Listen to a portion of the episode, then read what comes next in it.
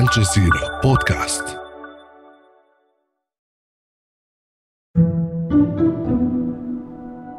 Kshama Sawant is a U.S. City Council member in Seattle. She's an activist and a politician. She grew up in India, and she says her family was a big part of her search for economic and social justice. I did not grow up in a wealthy household. It was a very working class household, and my parents were the you know the first generation college educated people in our family. Part of that came from observing the social hierarchy of the caste system. Caste was very much part of the overall political processes that I observed around me that did radicalize me, that set me in search of political analysis that could explain why poverty exists. It's something that's followed her to the United States, where she's now lived for decades. She's seen how discrimination based on caste has shaped people's lives. I was discriminated for something that was beyond my control, my caste. I was humiliated a number of times because I am a lower caste individual. And this February, Kshama led an effort to make Seattle the first city in the U.S. to explicitly ban caste discrimination. Today's vote will make history? It is a very simple question. Should discrimination based on caste be allowed to continue in Seattle? It's a move that's been celebrated by many, but it's not without controversy. South Asians make up just about 2% of the population in Washington state, where Seattle is, as well as the U.S. at large. Some of them feel this law unfairly singles out a minority community and perpetuates stereotypes about it. So, exactly how has caste become such a big talking point in the United States? I'm Malika Bilal, and this is The Take.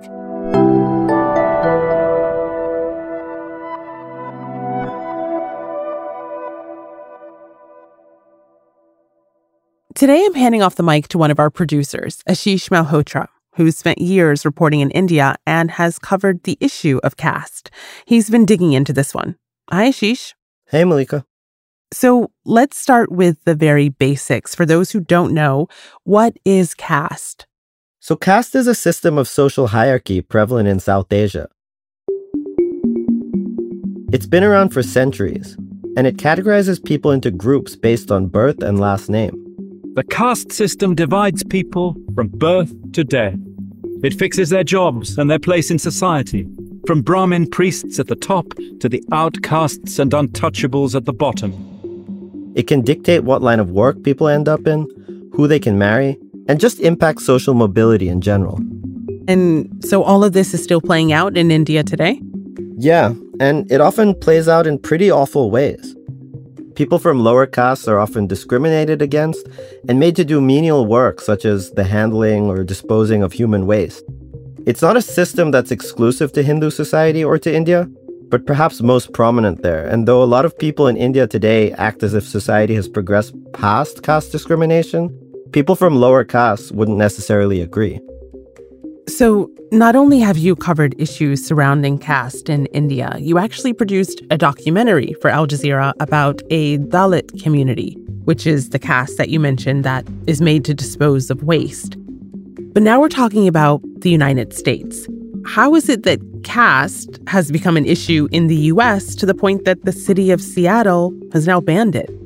Well, Malika, it's really just a function of immigration. As more Indians and South Asians have come to the US, the issue has come up more. It's also a big deal specifically in the tech sector, which has a pretty high number of Indian and South Asian employees. That's why Seattle's banned it, led by this council member, Kshama Sawant.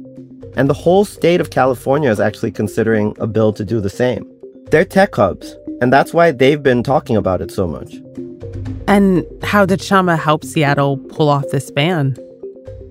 Well, Kshama was really the person who led the whole charge to get caste discrimination banned in Seattle. She's been an elected member of the city council since 2014 and gained fame nationally for taking on Amazon, which is actually headquartered in Seattle. And as someone originally from India, this is an issue close to her heart. So I got the story from her. Kshama, you grew up in India. You moved to the US in your 20s. How would you explain what caste is to someone who has never heard of it? And how did it shape your life in India before you moved to the US? I think the best way of understanding caste is to connect it with other types of oppression that are unfortunately all too familiar and widespread across the world. The reason it is still in existence is precisely because all class based societies like capitalism actually thrive off these types of divisions among the masses because it helps them to use a divide and conquer strategies. And then uh, in terms of how caste influenced my um, political understanding in India, right. I think it is similar to many people. You know, you it's it's all around you, and so a lot of people I think find it objectionable. What's what's missing often is a political strategy to fight against it. And so, moving from India to the US, you've been living here for almost three decades now. You've worked in tech, you've been an academic, an activist, and since 2014, you've been in local politics as a member of Seattle's City Council. Through all of these experiences, when did you start seeing caste become an issue in the US? You know, it was inevitable that caste discrimination was going to become an issue in the United States as the concentration of South Asian immigration increased over time. So it's not surprising if this didn't come to the fore maybe 20 years ago, but it is on the forefront now. It's also because of the different shifts that have happened in India itself. There have been several programs of affirmative action or what's called reservation in India to improve access to education and jobs for the most disadvantaged. And because of those opportunities, they are now also coming to the US for higher education, for their master's degrees, for tech jobs, even though still it's, of course, still the vast majority of people who come for higher education, opportunities to get high paying jobs are still mostly from not only upper caste, but these are also people who are economically better off. That's why you are now seeing this caste discrimination emerge in, for example, the tech sector. Yeah. I mean, you, you talked about it not being surprising after a certain point because there's a critical mass of South Asians in in the US, but it's only about 2% of the population, right? So is it that in a sector like like the tech industry like you mentioned that there's a disproportionate number of South Asians particularly in positions of power and and that's what's driving this? Yeah, I mean, if you look at just the tech sector by itself, there is undoubtedly there's a disproportionate entry of South Asian immigrants eh, as opposed to if you look at all workplaces as a whole. Yeah, I mean, obviously, the South Asian immigrant community is not represented to that degree in all workplaces, mm-hmm. but there are certain concentrations of them. Yes, that's true. And that's why it's no surprise that the tech sector has emerged as the sort of a central component of this fight. It's also true at the same time that tech workers uh, feel more um, emboldened to speak up. You know, so if you're an oppressed caste worker who's working for some dominant caste owned smaller business, smaller size business, and you are much more low income of a worker, then you probably are justifiably much more scared to come out and speak up about this. And Kshama says caste discrimination has happened at some of America's biggest tech companies. In Microsoft in Redmond, you know, which is next to Seattle, there was an actual discussion that happened inside the corporation and i can share this stuff with you because these are all documented emails and other communication among different workers in microsoft where it was clear that there was a debate emerging between those who wanted to address caste discrimination and those who were making derogatory re- remarks about caste oppressed workers making you know so-called jokes about it in a very offensive way wow and the HR department, much less the bosses, did nothing about it.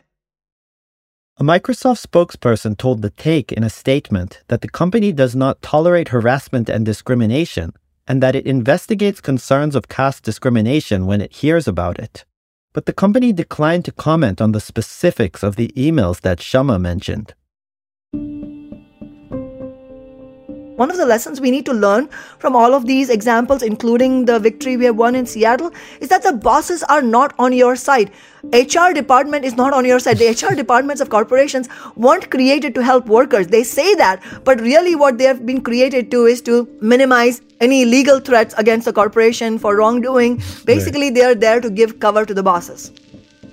Do you think this victory, as you called it, um, that, that you've just had in terms of pushing this ordinance through, do you think it's a wake up call to these these bosses and these heads of these corporations as you're talking about them?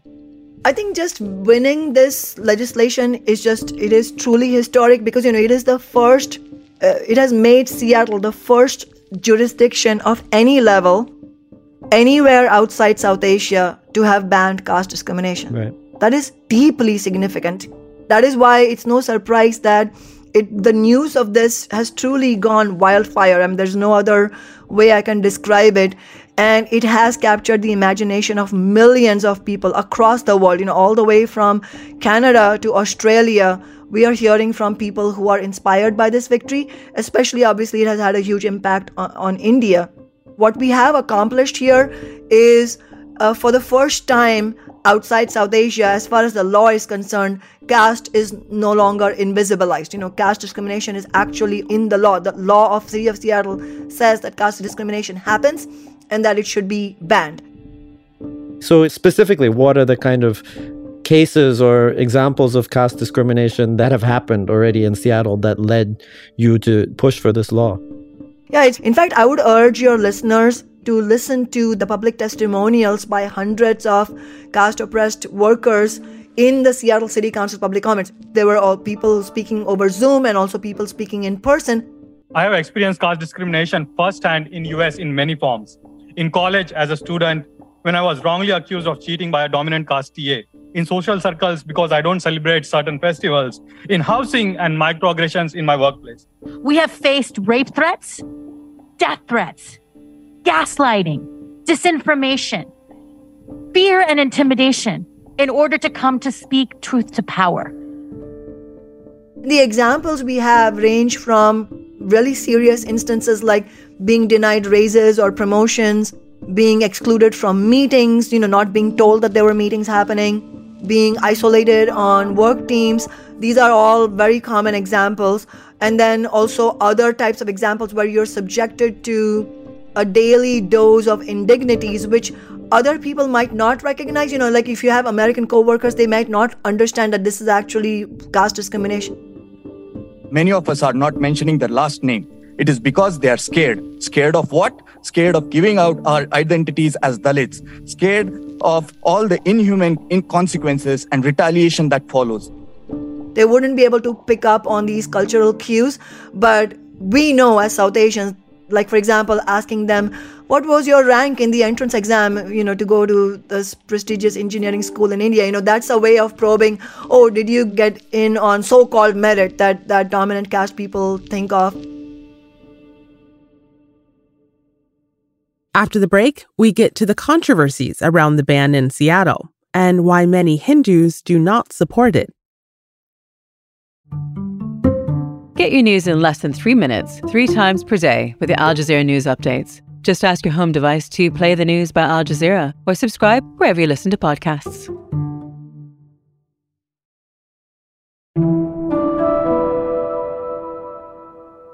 So, Ashish, in practical terms, what is this bill in Seattle actually going to do? Well, Malika, what's interesting is that technically caste based discrimination would have been covered already under existing anti discrimination laws in Seattle. But Kshama and other activists who pushed for this bill felt it was really important to have a law on the books that specifically dealt with caste. And Kshama told me that by making it that explicit, it's going to make it harder for companies to ignore HR complaints about caste.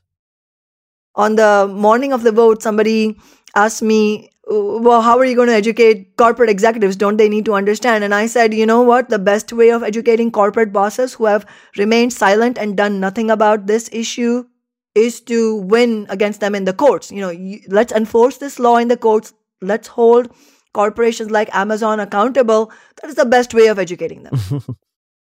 so I want to move on a little to the sort of controversy, if you will, around all of this.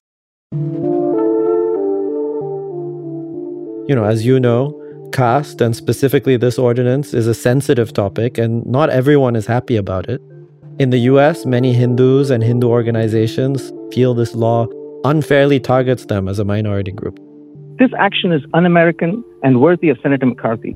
I urge you to vote no on this poorly thought, poorly defined ordinance. Please vote vehemently no against this ordinance. This is completely Hindu phobic. This ordinance has no leg to stand on as it is based on faulty data sets and flawed surveys. All the people who claim they face discrimination already have a remedy via the existing protection laws in place throughout the US.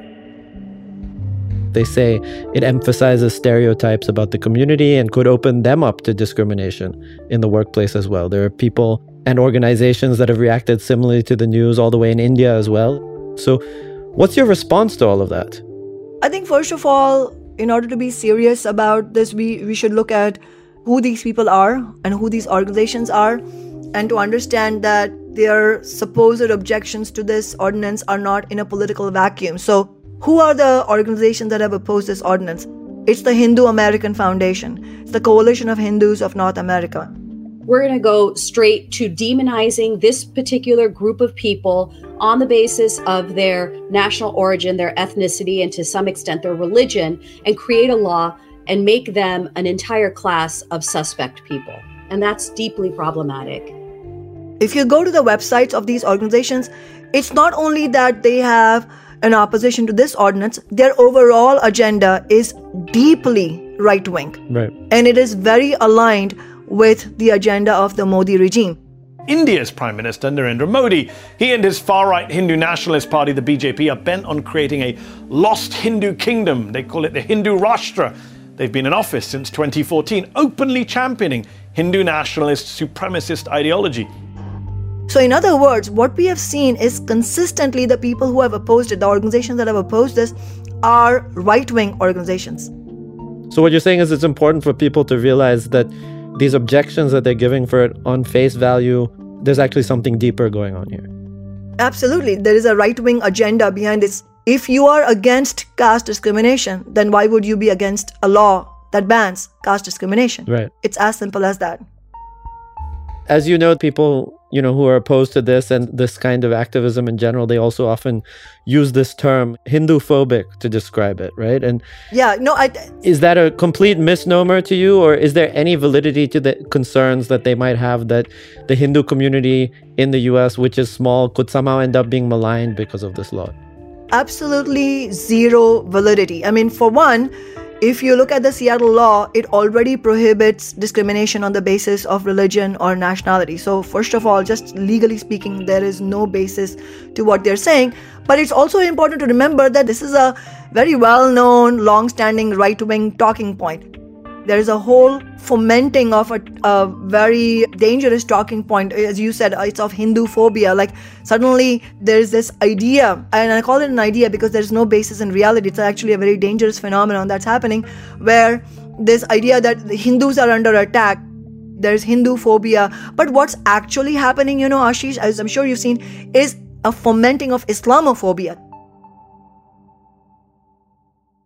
And aside from the resistance you've faced from this within the South Asian community, is there resistance within big tech, or is there still a lack of understanding or will about it at a corporate level?